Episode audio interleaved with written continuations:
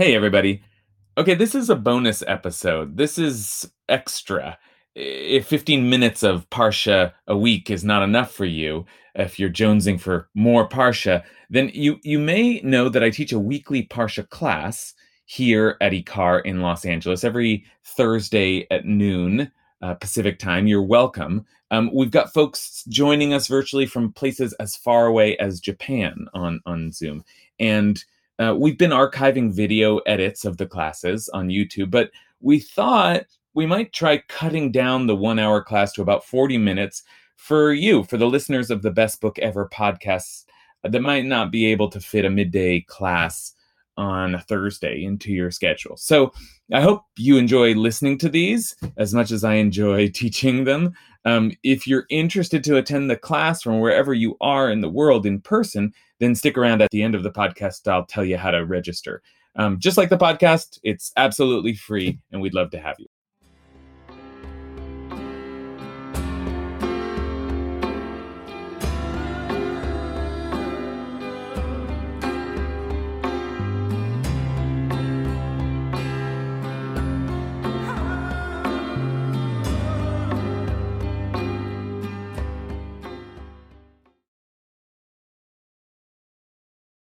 Hello, everyone. Welcome uh, to uh, to your weekly uh, Parsha class.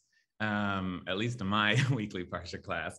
I'm so excited to be with you all today. I really am excited today because uh, I, I, think we have a really fun one um, in front of us today. I'm, I'm really excited about this material. I've never, I've never, I've never taught it before, and so as is sometimes the case when like new ideas are emerging, they're they're they're somewhat ragged and that's fine. I need your help to to work this out. That's that's i think part of what i get out of this and part of what we do together. So um so i want to i want to i want to look at a, a, at a particular piece piece of text with you and to sort of um, try to unpack it. And i think there's a lot of unpacking to do. I'm not sure we'll be able to do it all today. But um but i just want to say that um last week we talked about um the detail heavy nature of these these these um, series of of parshot, starting with last week's truma um, and and continuing with this week's tetzave, um, which are mostly describing two things: the construction of the tabernacle, and then and this week the um, the stitching or the, the the the making of the of the priestly garments and all the details and all the materials there therein. Very detail heavy. And we, uh, so last week we spent time just talking about why why would the Torah be so giving us the number of hooks and sockets and all this. And the work that we did last week was to take a step back and consider theories of theories that that would explain the phenomenon of these of these parshot of their of their detail heavy nature of their subject matter of their repetitive nature. But but without actually going into the details just to step back and think what is all this for? And that was and that and that was and i think we did good work last week. I want this week though to take a kind of different approach to this sort of torah text this sort of detail heavy torah text.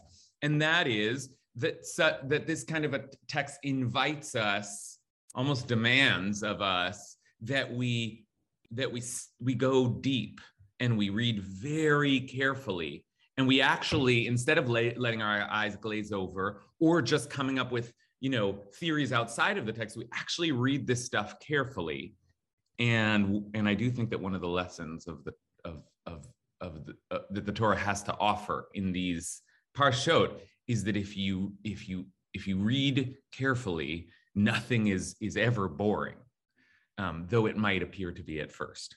Um, okay, um, so I'm, we're going to do that. I, I, I say that, and, and, then the truth is, I'm cheating a little bit because the object that we're going to look at today, um, the the the the piece of the of the priestly garment that we're going to zone in on and try to really unpack in just a few lines, is not is a pretty interesting object. I mean, you know, once you're talking about the priestly garments, this one's particularly spectacular, and it is the crown, the the tzitz, the tzitz zahav, the, the the golden crown that the that the priests wore. So that's what we're going to look at today. All right, let us um, in this priestly season bring some kedusha, some holiness into our learning through um, blessing and acknowledgement and intention. Um, just naming this space as a holy space with a blessing. Baruch Eloheinu melech haolam, asher kidshanu b'divrei Torah. Okay, here we go. So uh, the, the, the priestly crown, that's what I said we're going to look at today. And the truth is, uh, every the, the priestly crown is, is a is a an image that has its own idiom it, it, looms large just to speak of the crown of priesthood one is reminded immediately um, one is reminded immediately of the um, the great the great teaching of the rabbis of the in in Pirkei Avot, the collection of their great kind of wisdom sayings. Uh, and there's a very famous teaching in there that speaks of three crowns. Rabbi Shimon Omer, Shlosha Ktarim Hem. There are three crowns. Keter Torah, the crown of Torah, so you you know it's already poetic because it doesn't mean the crown on the Torah. It means the crown of studying Torah, the crown that comes to one through Torah, and then Keter Kahuna, the crown of priesthood, Viketer Malchut, and the crown of royalty, which is the one that actually we associate most with a crown. And the teaching is, but the crown of a good Viketer Shem Tov Ole al Gabehen, the crown of a good name supersedes them all. Okay, so you've got this idea already of like the priestly crown, the royalty of the priesthood. There's a sense in which you could speak of, of the, the, the glory, the kingship almost, the royalty of the priesthood. Um, but that's a phrase, um, but it's a phrase after all, which plays on the actual crown that is one of the garments that the priest wears. Now, let me just show you a picture of the priest and and this is like a cool thing to do because it's so visual. It's such a visual parsha that like it, I, I happen to love these old kind of mostly Christian biblical illustrations because you know our tradition's not so into you know images and icons. So it's like cool to go back and so many other great artists have done it for us. But um but there's so many great images of the priest and here's just one that i want to share with you just to give you a sense of what we're talking about today. So oh that wasn't it. That's not it do you you do not see this this this picture of the priest? Oh, you do. You do. Okay, great. I never know because there's like a weird thing where you if you select and then change it, but this is it. This is the I, there are many great images of the of the high priest, but I chose this one because the thing that we're going to be looking at is right here, and it's pretty it's pretty well drawn, including we'll soon talk about the letters that are drawn onto it, which are almost right here. And um, and this is funny because they're also drawn on this other guy who seems to be the priest's uh, the other priest, but that's actually I, that doesn't seem right.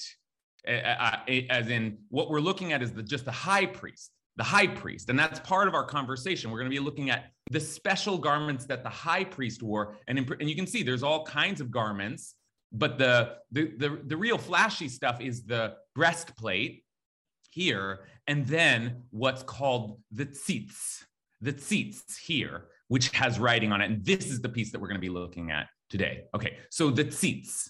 All right, let's take a look, and let me give you a source sheet to look at. And I'm so far, I so far have been calling it the crown, the priestly crown, um, but I just gave you the Hebrew word tzitz. Tzitz. It's like a it's a cool word, tzitz. And um, and that word um, well, we'll talk about the meaning of the word, but in terms of translating it, I actually, oh, now I have to go back to the other one. Hold on. Now everybody see the source sheet? Yeah, are we good? Okay. Um, so the word I actually want to use to translate is more tiara. you know, even though it's like, you know, that seems so gendered that it feels, but you know, let's let's get rid of our gender association, shall we? Isn't that one of the projects of our age? So I actually think tiara is is a bit you know sometimes you see a, a diadem although that's just not a word we use very often so i didn't i, I don't want to use that. And then there's um there's crown but it isn't a full crown. As you saw here in the priest it it's something that wraps around a turban. It's not a, exactly a full crown. It's a I, I, I, trust you're seeing this switching back and forth. I hope that's work. This is working. But um, but here's what it actually is, and and here are the we're just to look at three three verses, three verses, and I just I was just like I was really uh, swallowed up by these verses this week because there is so much in these uh, these verses, and um, let's read them, and then I'm and then I want to talk about what we're to do with them.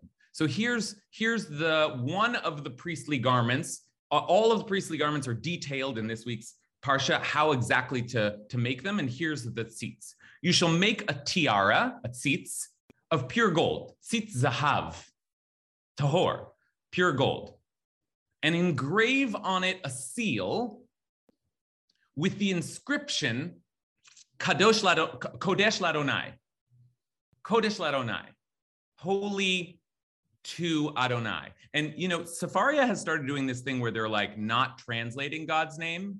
You know, I usually translate it as the eternal. Some people translate it as Lord, but I actually kind of I'm going to experiment with this, and I'm curious if it. I, I want to know what is what what what what works best for you as a as a reader. It's this untranslatable name, and so yeah, one of the solutions is just not to translate it. I, it's a little funny, but maybe we'll work with this for a while. So holy to Adonai, that's the way we pronounce it, but that's that in itself is a is just a, a, a representation, not the nobody knows how to pronounce this name. But anyway, that's just a note because it started appearing in Sefaria this way. So holy to God, holy to the Lord, holy to Adonai. That's what's written on the priestly uh, crown. That's what's here. Kodesh La Shem, Ladonai. Kodesh Ladonai. So holy to or holy for Adonai. Okay, hang it, hang this teal, uh, this uh, this tzitz, this tiara, on a cord of blue, til techelet, on a cord of blue, so that it may remain on the turban, the mitznefet. The mitznefet is this, this word here is the turban, and this is tied around the turban and it has to stay there. So you tie it with a, a cord, a particular kind of cord, a cord of blue, a blue string. It shall be on Aaron's forehead, and Aaron will carry the sin. This is the most confusing part. And Aaron will carry the sin of the holy things, which might just mean the offerings, of the holy things that the Israelites make holy. Basically, these sacred gifts, the offerings, from any of their holy donations. Look at the use of holy, holy, holy there. But basically, um, uh, with respect to these holy things, Aaron will carry the sin. Venasa Aaron et avon. Okay, so that's interesting. And it will be on his forehead at all times. It's like, whoa, okay, yeah, I heard that it was on his forehead. Thanks for emphasizing that. Um, to, to find favor bef- uh, for them before Adonai.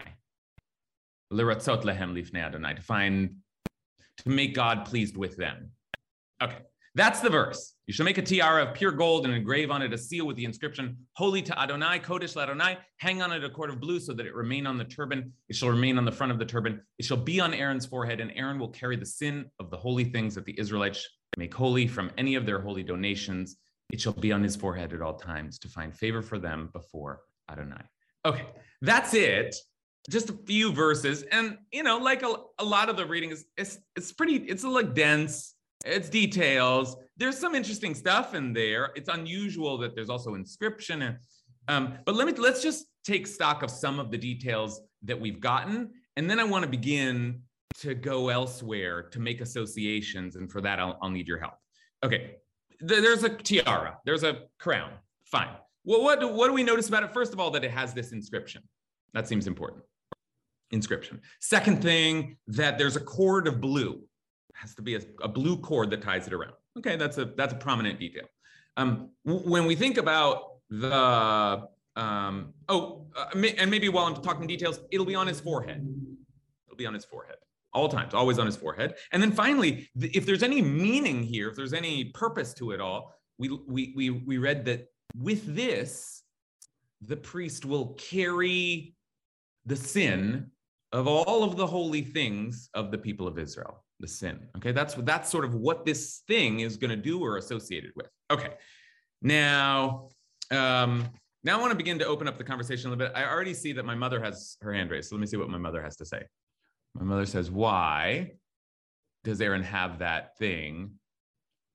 Why why is it on? What, what connection does it have to to sins? Why why why would that help what what does that have anything to do with sins right exactly that's exactly right that's that's the question that's the question like it's a piece of of jewelry jewelry and it's nice and it says for for god but what's the connection how is it going to do this it seems very serious he's going to carry the sin with this thing. And that's his job. Um, i mean in some way we can begin to talk about that's what the the the I'm, I'm saying the sign for priest is like this you know but it's not that kind of priest right? With the with the thing on his neck. It's more like priest priest with the with the tzitz right? But his job is to work with the the offerings and to negotiate with god the sins of israel so in some way it's exactly the point of the whole you know priesthood but why is this thing connected to it. Okay. All right. Okay. So good. It's good. Okay. So let me, I see a lot of hands already. And I think I'll stop signing now because there's closed captions. But um, but thank you to my mother for the question, um, for making it especially stark. Okay. What I want to do today, and then I will begin to open it up, but I in a directed way. First, I want to I, I'm going to center us further into another text, right? So um, here's what I want to do. I want you know that I have, if you've come to my classes before, that the the, the I I really believe that the Torah has to be studied with the techniques th- that we would bring to all um, to the study of all great literature because it is a a, a sublimely great piece of literature and operates it's told as a story and as a and as a and as a piece of writing. And so it it has a certain craft to it. And therefore we look at it the way we might look at a poem or a novel or and the best of them right? The most sophisticated of them is part of the presump- presumption that we bring to our to our interpretive lens in this tradition so um, one of the primary tools that um, that brings out the kind of the literary activity and character of the torah is to seek connections sometimes in literary theory this is called um, intertextuality, like the way one text comments on another text. And that's sort of true in the Torah because we're looking at one part of the Torah commenting on another, like Deuteronomy commenting on Genesis. But in as much as we see the Torah as one, one whole, these five books of Moses, it's really intertextuality, is what I would call it. The text referring to itself. And that is probably the main method that I use for thinking about the symbolic echoes in a piece of text.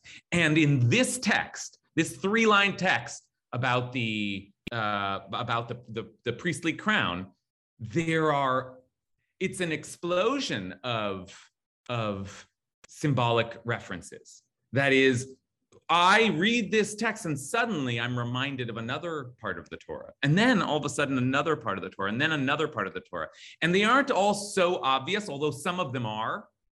But I want to try to collect as many as we can today. I think there are three, maybe four references that we're seeing in this small piece of text to other parts of the Torah's symbolic architecture. And once we begin to make the connections, I think what we'll do is we'll have a strong sense of what, first of all, this crown is meant to do, but also what the priest is meant to do, right? Like, what is this function? What is this person?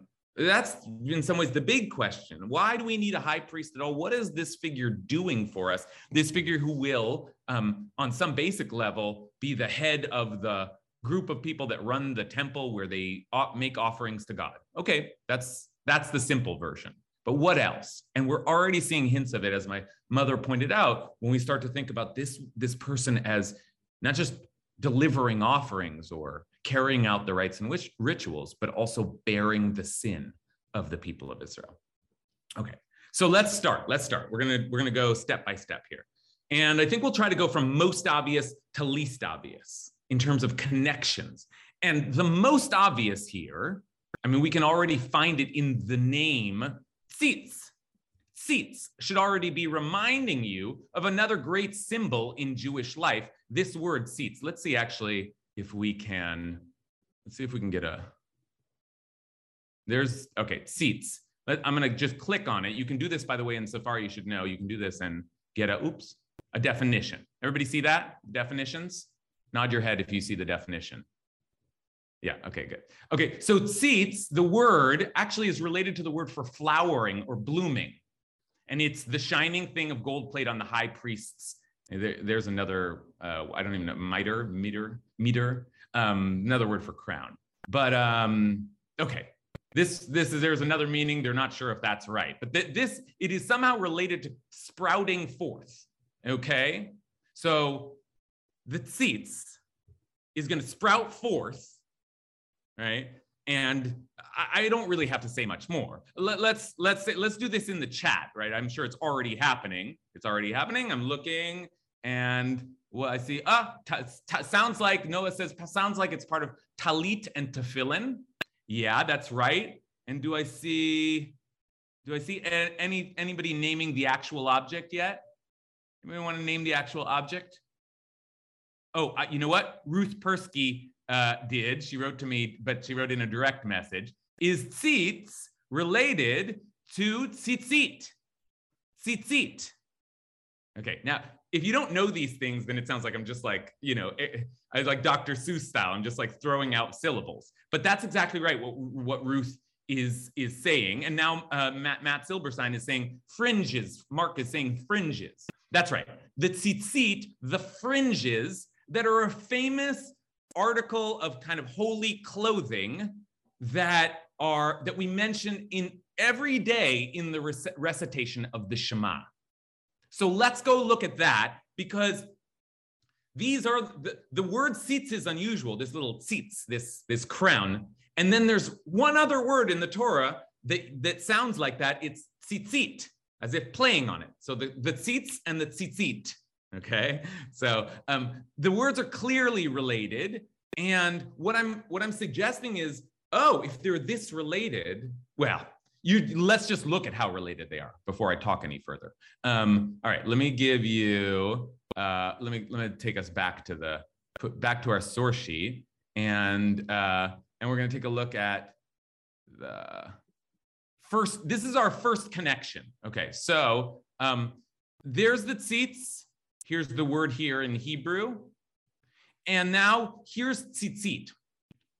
Adonai said to Moses as follows Speak to the Israelite people and instruct, for, instruct them to make for themselves tzitzit, which some of us were translating. It's most often translated as fringes, like little strings on the corners of their garments throughout the ages. Let them attach a cord of blue to the tzitzit at each corner. Okay, did you catch that? Did you catch that? Cord of blue? Are, now you're convinced, right? It's not just doesn't just sound like it. It's like, oh, that's the exact same thing, that cord of blue. So now, like the, the, the reference couldn't be more direct more obvious. So attach, let them attach a cord of blue to the tzitzit at each corner. The cord of blue doesn't function in the same way, but same exact language. The patil techelet, the cord of blue up here, patil techelet. Okay, okay. Um, that shall be your tzitzit. Look at it and recall all the commandments of Adonai and observe them. That is the primary function of the tzitzit. They're there to remind you of all the commandments of God and observe them so that you do not follow your heart and eyes in your lustful urge. Lustful urge, because the word there is is um, um, the word that the Torah uses is um, um, that you taturu acharei levavchem, that you you wander after your hearts, after the things she'atem zonim achareim, that you literally like that you kind of you whore yourself after. I think is is is probably like zona, a, a, prostitute, a prostitute, right? So um, znut, uh, you know, like explicit kind of lust. Okay, so all of that language is used, and I'm emphasizing it to translate it, but also because this may be part of the messaging that we want to keep in our minds. What is what are the tzitzit doing? So thus you shall be reminded to observe all my commandments and to be holy to your God. To be holy to your God. To be holy to your God. You see that? To be holy to your God. And there's the language. Kadoshim lelohechem. Holy to your God, the way that the priest is Kodesh Ladonai. Okay. But it's not, I mean, it's not exactly the same language there. So I'm not sure, I'm like, I'm not even sure about all the connections I'm making, but there's certainly enough to ask the question what's the connection? Simple question. What's the connection between the tzitz and the tzitzit here? Um, you know, we wear them on the on our fringes. Uh, here, I, I I I left my talit out today so that I could show you that like there. This is the way it looks. These tzitzit on the end of the of the talit. Why is there no blue string? We kind of lost that tradition. Some people do it, some people don't. But this is what we're talking about. So what's this got to do with the priestly crown? Okay, let's begin. Let's start to open our conversation up. Um, Allison. Oh, thank you for picking on me. um, so really interesting conversation. And I was actually in another Torah study earlier this week with Mile Salem. And she made this observation that I thought was really interesting that like the Kohen Gadol was not going around looking in mirrors, right? So it didn't say like Kodesh Adonai in order for him to remember that he was holy.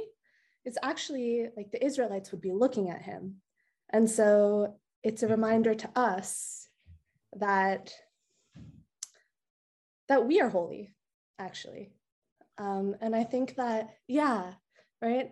And I think that it plays kind of the same role that we wear the tzitzit, because they're also almost like tying a string around your finger, that you would wear these strings as a reminder that you know you're holy, you've agreed to these standards. Good, good, good. So what Allison is doing is exactly, exactly the sort of like rich work that I want us to be uh, engaged in today, because you see the connection that she just drew, which isn't an obvious, it's not clear that that's what the holy to, to Adonai is doing on the priest on the priest's forehead. But as Allison says, we're going to read it.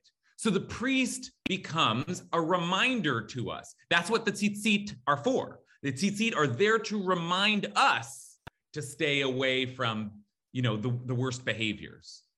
So is the priest. But now that's but that's a new idea.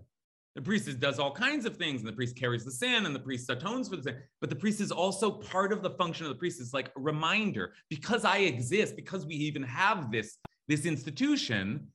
Remember that you should try not to have to get here in the first place. Right. And, and the tzitz is like the, the little the little sprouting forth that says, hey, hey, hey, you are holy, be holy, stay holy, don't do these other things. It's a great connection. Okay, let's keep going. Jen Snow. Hi. Um, hi, my question, hi. My question Are you is, camera today? I'm. I am. I'm walking around. So. Okay. Yeah. um, my question is, I'm really interested in the blue and the tchelet. This might be like a topic for another time, but if that's something that's mentioned so many times in the Torah, so specifically, why is it something that we lost?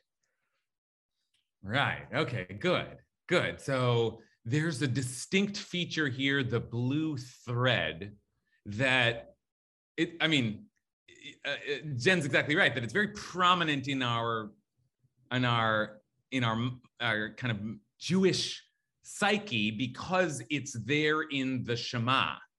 I mean, it's sort of a random thing, a blue thread, but it's there in the Shema. And if you're saying your prayers, you're saying it twice a day. So there it is. It's very prominent, but actually, it doesn't appear that often. It's actually not that.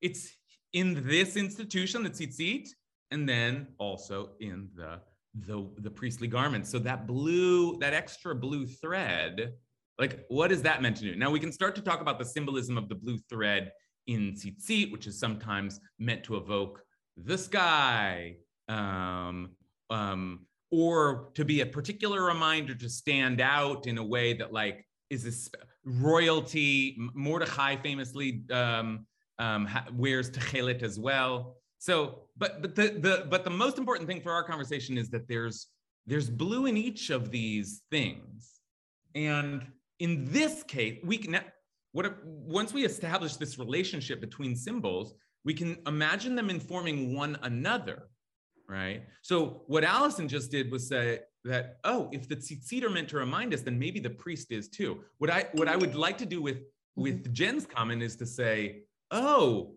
just like the priest, to go the other direction, say, just like the priest is like decorated with royal fine colors and and exquisite like the vivid nature of the priest's garments so too we have a streak of that just a streak right? We mostly we just put on a like a, a white tallis but we have like or a white tzitzit but we have like a streak of I, but this is just again this is this be, this begins to be like riffing.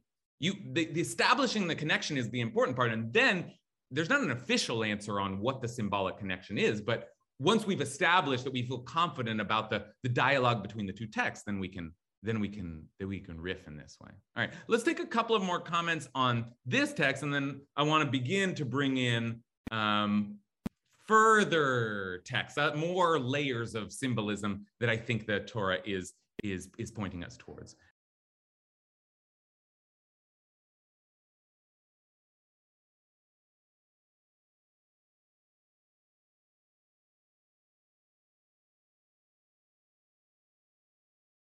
Well, I, am going to go a little out of, of, of the order I was going to go here. Matt suggests that the priest, the priest himself has become a sacred object, right? And Florine wonders what's going on with all this transference of sin? Who carries sin? Well, all of that imagery might might remind us of another kind of another moment in the in the in the the institution of the temple and the holy objects and the bearers of sin. We might already be thinking about it, but if we weren't yet, I'll just ask us another question, which is what else in the Torah is labeled with the with the words Kodesh Ladonai or Ladonai, that is to God. This is this is dedicated Kodesh. It's dedicated to God. What else in our in our sacred literature is specifically marked as designated for God, actually, like in that same way, Ladonai. And I'm seeing it in the chat. It's the goat that goes to God on Yom Kippur, whereas another goat goes La'azazel, off to the wilderness of Azazel. So let me show you that here. Here's another, I think that this is also a connected text. Let me let me see if if you agree with me. So I'm going to skip down here. Um, the priest, who after all is Aaron, on Yom Kippur places lots upon the two goats, one marked to Adonai, Ladonai, and the other marked to Azazel. Aaron shall bring forward the goat designated by lot to Adonai, which is to offer as a sin offering while the goat designated by Lot for Azazel shall be left standing alive before Adonai to make expiation with it and to send it off to the wilderness for Azazel. Now, this is an incredibly bizarre and and and and, and confused like uh um I don't want to just it's not just negative, it's just like it's dizzying in its intricacy and strangeness, this ritual of the two goats. But it's the ritual which we perform on the holiest day of the year that's performed by the high priest. And one of the, these goats is labeled as for God in the way that the priest is labeled for God. And both of the goats are doing a, a thing that seems to be like carrying the sin. The goat that goes to Adonai is carrying literally a sin offering and then the goat that goes to Azazel sort of famously is the scapegoat that actually carries the burdens of the sin. Two ver- versions of what it means to expiate sin. One, a scapegoat that goes off the cliff and carries our sins. And then this more classic, the offering that Matt says the priest is. The priest is like the goat that go, the priest is a sacrifice. The priest is, is now designated for God, and perhaps then also, like the goat, carries some of the sins of the people on him. Right? Okay, now we're we're getting somewhere, aren't we? We're getting somewhere. So let's keep let's keep sort of churning here. Um, Kate Silver, Silverstein. I'm uh, hoping I actually have something to contribute today. I was saying tzitzit, screaming it when you were first asking the question, but I was on mute, of course. And I I'm just remembering when sort of tying into Matt, and we're in different rooms actually, that the priest becomes the sacrifice. And I'm thinking that remembering, and I, I can't cite sources like so many of the educated people here can, but that the priest would be held on by a string when it was near the Holy of Holies. And I'm thinking that when the rabbis prostrate on Yom Kippur in many shuls before, you know, we all prostrate, or those of us who want to. At B'nai Jeshurun, it was the same way. But it used to be that the rabbis went down and there was always someone with them, one to help them up.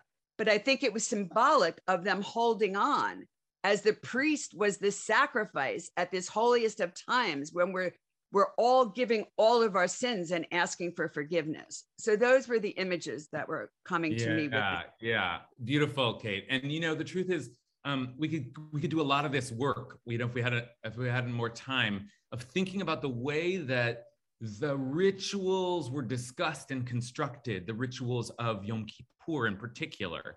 Um, and you know, as as Kate is describing the kind of the cord that pulls back, um, I'm reminded that the, the goat that's sent off to the wilderness of Azazel is also said to have had a cord tied around it that would change color when the goat when when the when the act had been done, so that people knew that the that the that the, the scapegoat had had had met its end and that they were expiated. So there's something about the like a lot of the the actual um the actual mechanisms of like the of the of the of the garments and the way they create these little connections or evoke these little um, these little reminders uh, we can see that we can see this sort of what we're doing is exactly i think what the rabbis were doing when they began to imagine this ceremony and sketch it out for us in the mishnah. Okay um, I'm, I'm almost never mind. I'm almost oh i'm almost um i'm running close to out of time here so and i I, I knew we wouldn't be able to do this all today, but there, there's there's so much more going on here. And so far, we've only been, we looked at tzitzit, we looked at the goat on Yom Kippur, and we're thinking, remember, still about all of the symbolism in this crown. What does this crown mean to do? And so far, our, our connections have been in the realm of kind of ritual objects or ritual rituals and ceremonies and those are great connections to make. But it, as is as is often the case in the Torah's symbolic uh, architecture, um, the, there are also references to um, there are also references to uh, narrative pieces of the Torah that are embedded in the the rituals or the laws that we get from the Torah. And here I want to take us to to one um, one narrative in particular that I think I think feeds right into the conversation that we've been having. Um, and that narrative is, um, I'll, I'll, see if we can, uh, I want to give us the cue first. The cue is we've already seen it, which is we've seen it repeated already. The cord of blue, the cord of blue, the patil techelet, this cord of blue. And we saw that the priest has a cord of blue. And then we also saw that the tzitzit that we wear um, they also have a cord of blue, same language, a patil techelet, a patil. That's the word for the cord here, the patil. Now, I love to do this, so you've seen me do this before, but this is like this is the, this is the magic of the Torah.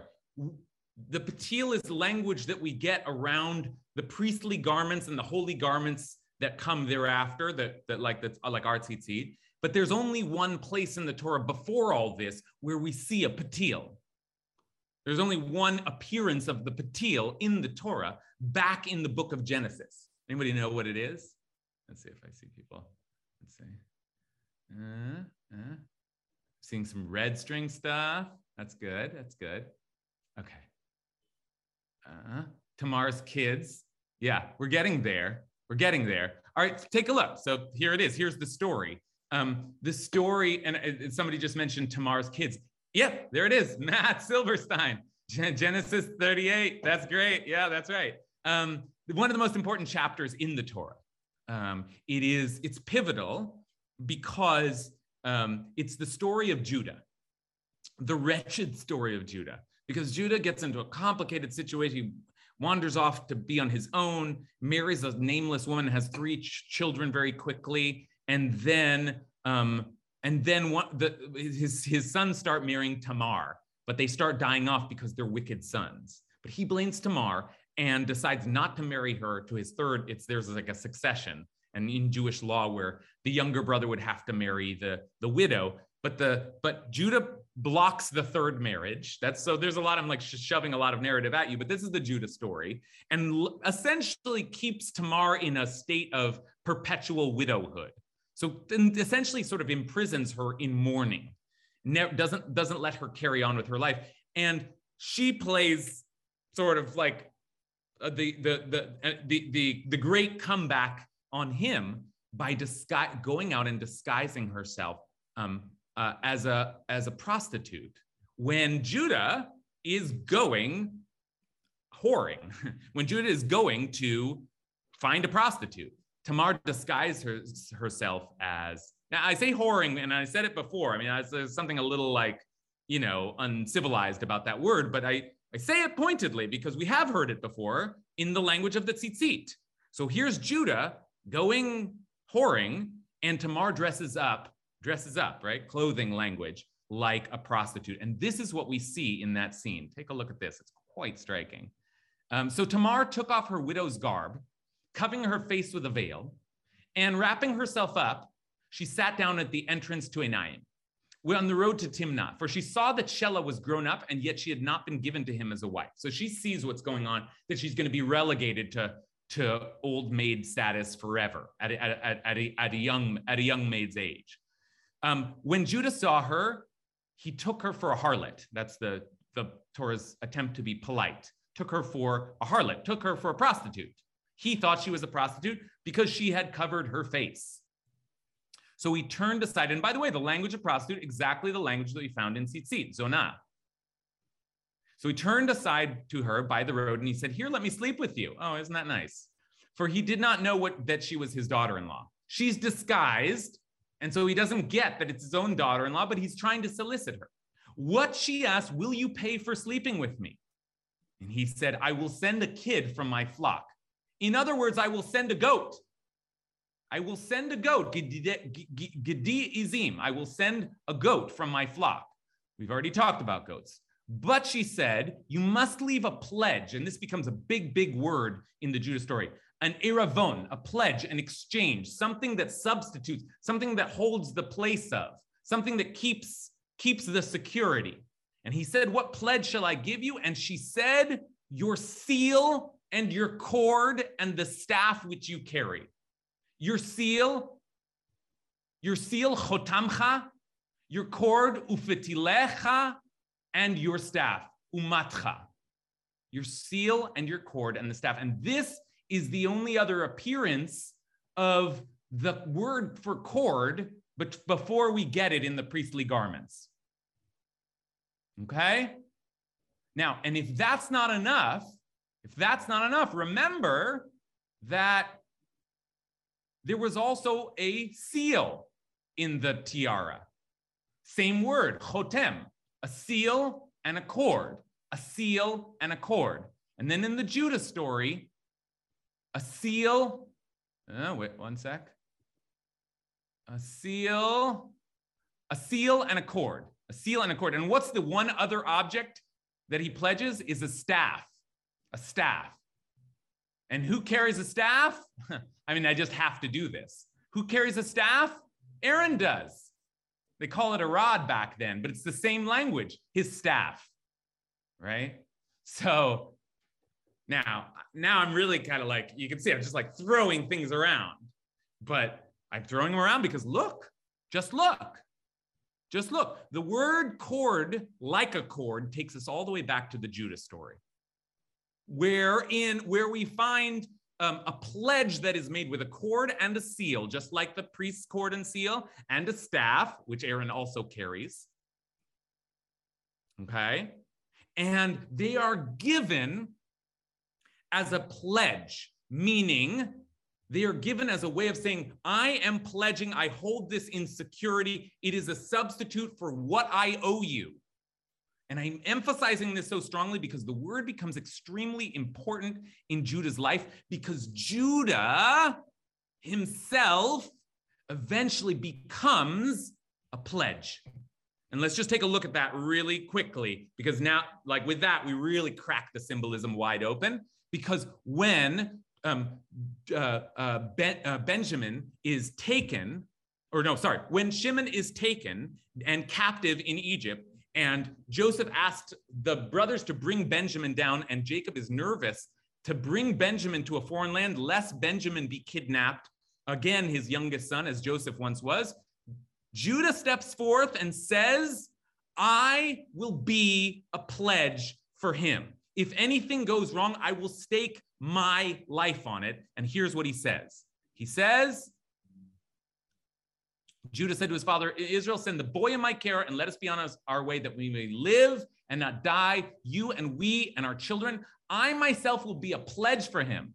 Anochi ervenu, I will be a pledge for him, and you may hold me responsible if I do not bring him back to you and set him before you. I will have sinned before you forever. V'chatati lacha kol hayamin. Okay?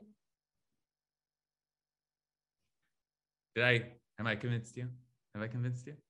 I mean, I, I we're, remember that we're looking at three lines in the tzitz, just three lines. But we've gotten to tzitzit, that was obvious. We've gotten to this goat. I don't know, were you convinced or not, but it seemed to fit squarely into our understanding of what the priest is about. And now I think the connection between these two stories, the Judah story where uh, where he becomes a kind of a substitute, a kind of an exchange himself. He carries carries the weight of the situation upon himself like a kind of a, like a kind of a, a sin offering. And he says, and if I if it, I don't do this well, it will be a sin. The sin will stay, right? And, and I guess I could also say that in the moment where, well, how is the pledge used in the Tamar story? Do you remember that? She is she gets pregnant by Judah's uh, by Judah, and then Judah, in an appalling act of hypocrisy, um, sentences her to death because she's somehow gone off and you know and and, prost- and prostituted herself. Ironically, right? Because he's he's the he's the the one who made that happen, and she brings out the cord and the seal and the staff, and she says, "Whoever owns these that's the person who is the father of my child. And Judah immediately says, Judah immediately says, uh, Judah recognizes the seal and the cord and the staff and says, She is more in the right than I. In other words, I acknowledge I was wrong. I was wrong. I have sinned. I have sinned. And that's when Judah becomes the kind of person who can offer himself up, right? So you see all the connections I'm drawing. You see all these layers here. I want to give the uh, one last, uh, take one last comment, and want to give it to Mark, who so so so gently uh, retreated earlier, um, and and give him the last uh, the last word here today. Thank you. I, I think, Rabbi, that you definitely connected the you definitely connected the image of and the role of the high priest to being a pledge to God when the high priest performs on behalf of the Hebrews. And the high priest performs all the, the, the rituals. That, that is established. And I think the connection to, to Judah and the Judah story is, is really brilliant.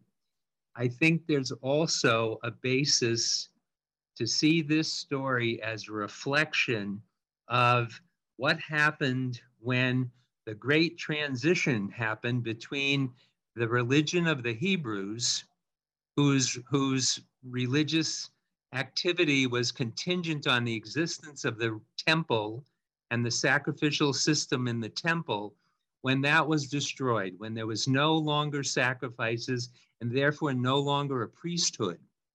I think what happened was that the symbolism of the blue thread, the symbolism of, symbolism of the tzitz, the symbolism of a band wrapped around the head, as well as the symbolism on of the arm. All of those symbols were transferred from this imagery in the priesthood in the Torah's time to the individual Jew who was then able to wear a talit, to wear tefillin, to engage because the intermediary that the priest was in the priesthood, that intermediary was gone. I love that. And so, love that. so we we received we received the the symbolism in a toolkit so that we can we can we can relate to God individually and democratically, and that's what I think helped Judaism develop. Perfect. Thank and you, Mark. Thank you. So that that is that I think is is a perfect place to end this conversation, which is to say that that's right. The very move, and Mark is describing it in a large historical sweep, which is also true. The movement from temple Judaism to personal and ritual Judaism. But in a sense, that move is already happening in the Torah. And that was the first move we made. From the tzitz of the high priest to the seat, that we are now all supposed to wear, there's a there's already an opening. And Mark, Mark here, I'll I'll do it myself. What Mark is saying is that once we had the high priest to affect this, but now we wear this garment every morning. I, we wrap ourselves in this garment, this, you know, and we say litatef betzitzit. Thank you for commanding me to wrap myself in tzitzit, and then we place it on our heads. And this is called an atara, the crown, the crown of this garment. Right? One of the blessings we make is is in the morning is Oter Yisrael Batifara, that the one to bless God who crowns Israel with splendor. Right? The first to be crowned with splendor was Aaron, and it meant a lot of things, and it was an intense and, and weighty crown that he carried upon himself. But in a sense, and Mark is saying this so so pointedly, in a sense, that the message of the the enduring message of the high priest is that now we're all wearing that crown. We're all wearing that crown, and we all we all carry certain responsibilities, and we all try to project holiness, right? The- These are and and and it's not simple, and so, and sometimes we're that goat, and sometimes we're that goat, right? But we are we are trying to become the kind of person that is willing to um, to, to display honestly who they are and what they've done, and to make right for it, like Judah did, like Judah did. And then like the high priest did for us and now like we try to do for ourselves. So that is a that's great work. We there- there's the one last layer we didn't get to. Take a look at the last couple of texts on your source sheet but is uh, great to learn with you all. And uh, really really really uh, really fun have, it's just like such a pleasure to have a group. Here i'll send the source sheet again that I can talk about the tzitz with. I mean, like what a what a wonderful gift that I actually have a community that will show up and talk to me about the tzitz of all things. So thank thank you for being here, and uh, see you next week.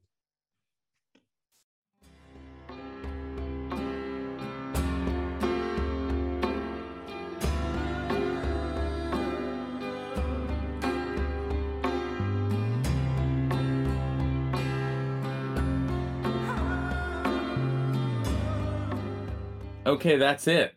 A taste of our weekly Parsha class. Uh, I want to thank everyone who came to the class, some of whose voices you may have heard today, uh, some you didn't because the podcast has been edited. So just want to thank everybody. Um, and speaking of editing, I want to thank also our uh, editor, Vera Blossom, for her great work. If you'd like to join our class sometime and come and, and join our, our circle of, of Torah geeks, you can find us uh, again Thursdays, 12 p.m. online at ikar.org. That's I K A R.org. And uh, and if you go to the calendar, uh, then you can find a Zoom link and just click in. And um, and in the section uh, on the website uh, that that uh, we keep our classes, you can if you click on Parsha Study, you'll find all of our archived classes and source sheets and everything we discuss there. So if you're looking for a regular Parsha class, I'd love to see you. Um, and uh, and in the meantime, I will talk to you next week.